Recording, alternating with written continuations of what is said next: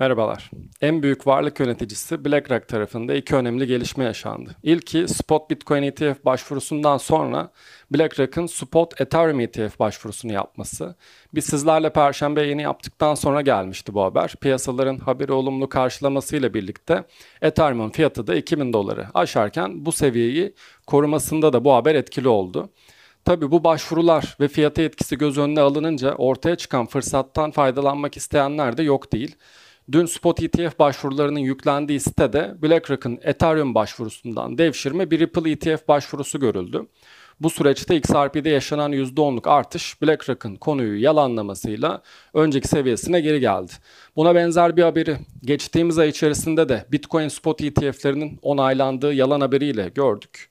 Yani piyasada haber odaklı manipülasyona dikkat etmek, haberi ana kaynağında doğrulama yoluna gitmek gerekiyor diye bir hatırlatma yapalım.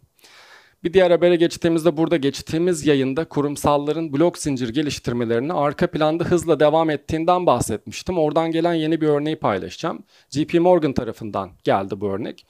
Şimdi onlar 2019'dan beri kurumsal müşterileri için kullanıma açtıkları 1 dolara endeksli JPM coinleri var.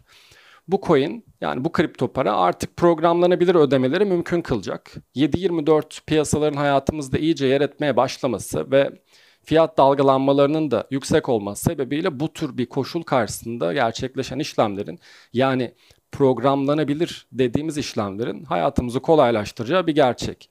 Bu yüzden de Ethereum'un ve Ethereum üzerindeki katman 2 çözümlerinin yol haritasında olan aynı zamanda da geliştirilen bir özellik bu.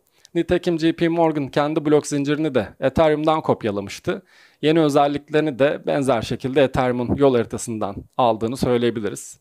Kabaca hatta özetle kripto karşıtı bir dev olan JP Morgan'ın aynı yolun yolcusu olarak geliştirmelerine devam ettiğini söyleyip bugünün gündeminde sunalım.